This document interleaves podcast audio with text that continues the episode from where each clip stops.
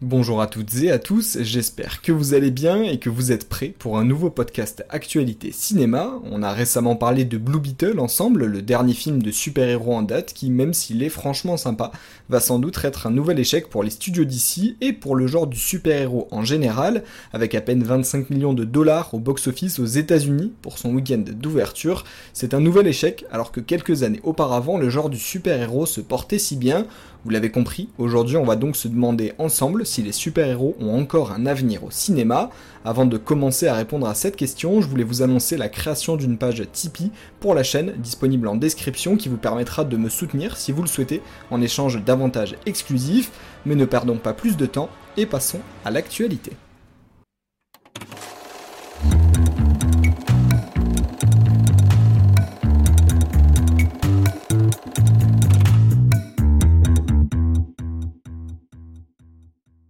Les années 2000 ont vu s'imposer un genre de film bien particulier qui a su marquer le box-office de son empreinte et déchaîner les foules, le genre du super-héros. Il n'y a qu'à regarder le nombre de films de super-héros présents dans le top 10 des plus gros succès au box-office mondial dans l'histoire.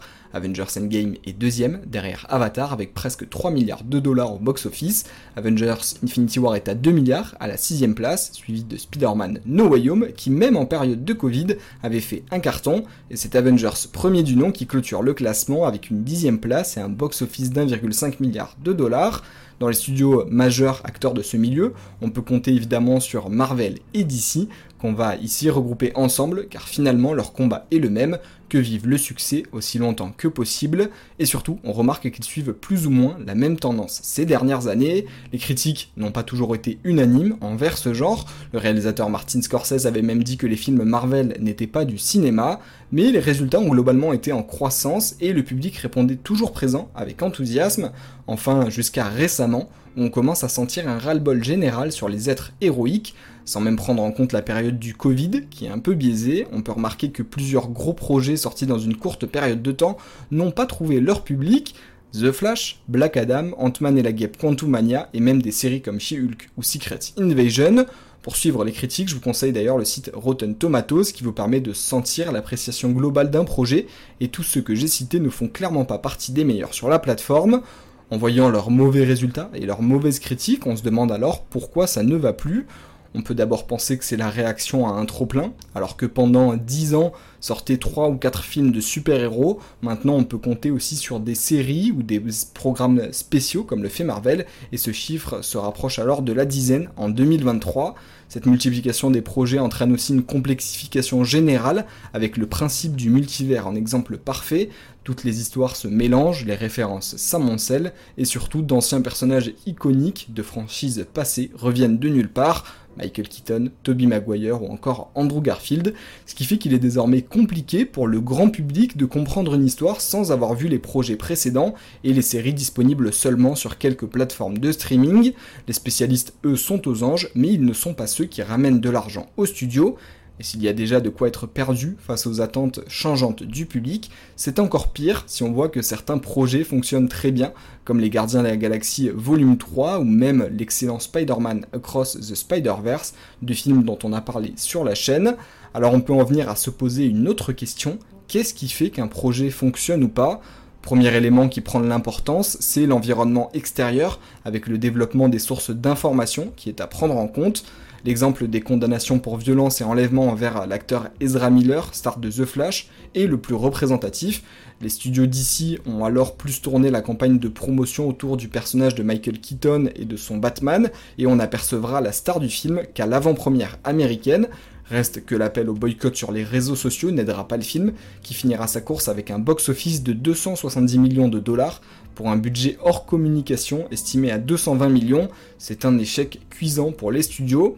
Dans le même sens, toujours chez DC, la condamnation d'Amber Heard dans son procès pour diffamation engagé par son ex-mari Johnny Depp pourrait avoir des conséquences avec sa présence maintenue en tant que Mera dans Aquaman et le Royaume perdu, qui devrait sortir normalement en décembre 2023. Les studios Marvel ne sont malheureusement pas non plus épargnés. L'acteur Jonathan Majors a été accusé d'agression et s'il est condamné, ce sera alors une situation tendue pour le studio qui a décidé d'en faire son prochain grand méchant star, alias Kang. Et pour reprendre le cas du film The Flash une dernière fois, ses mauvais résultats au box-office et sa campagne de communication pourtant énorme, on se rend compte que la promotion ne suffit pas toujours et que les distributeurs ne peuvent pas contrôler ce qui est dit de leur film, plus autant qu'avant lorsque Twitter n'était pas aussi démocratisé. Il y a encore dix ans, seules les bandes annonces nous permettaient de savoir à quoi nous attendre, bien loin des fuites de scripts quasi systématiques de ces dernières années. Ne te relève pas, dernier avertissement.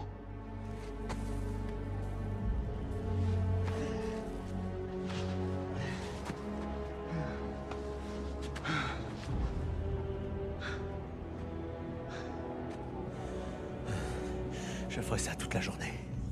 En deuxième élément qui peut expliquer le succès ou non d'un film et qui est de plus en plus présent, on peut remarquer qu'il faut essayer de capitaliser sur des personnages emblématiques.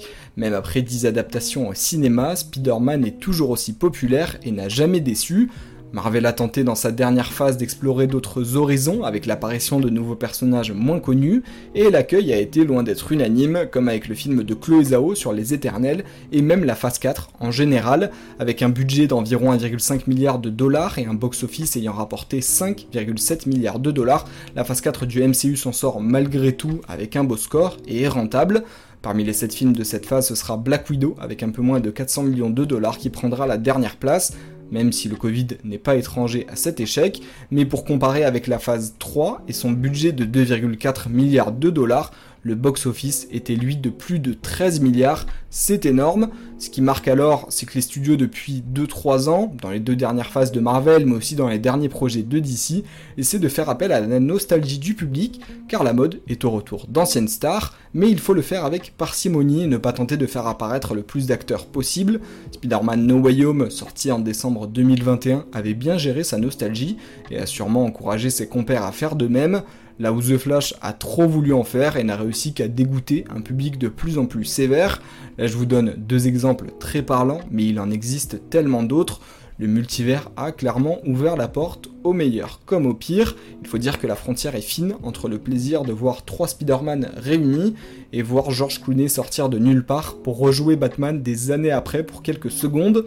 Et à cause de Doctor Strange, Loki et des séries de l'Arrowverse, le public non adepte peut sembler complètement perdu, et c'est normal, c'est une ligne de conduite bien fine pour ne pas tomber dans l'overdose et dégoûter le public.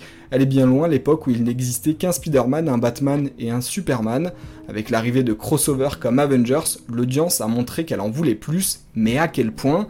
Finalement, les super-héros ne sont que le reflet de l'évolution d'une mode, une mode qui est encore très jeune, avec le temps on devient bien sûr plus difficile et exigeant, si je vous fais goûter un plat à deux personnes, une qui n'en a jamais mangé et une autre qui en mange tous les jours, je peux vous garantir que les attentes ne seront pas les mêmes, surtout que je suis pas un super cuisinier. Bref, les projets sont-ils vraiment plus mauvais? C'est une question à réfléchir, mais ce qui est sûr, c'est que les figures importantes de cet univers se les posent aussi. Bob Iger, président de Disney, et Kevin Feige, après les mauvais résultats de la phase 4 du MCU, ont décidé de réduire la cadence. Par exemple, et j'ai hâte de voir comment la situation va évoluer du côté de la réception du public. À la question les super-héros ont-ils encore leur place au cinéma? La réponse est oui, il n'y a qu'à voir le succès des Gardiens de la Galaxie et celui de Spider-Man Across the Spider-Verse, qui sont de films géniaux, qui n'ont rencontré que très peu de critiques négatives, mais les super-héros, comme toute chose, avec le temps doivent offrir une vraie expérience aux spectateurs, et non seulement une redite indéfinie. N'hésitez pas à me dire ce que vous pensez de la situation en commentaire. Pour ma part, je vous souhaite une très bonne journée et je vous dis à bientôt pour un prochain épisode.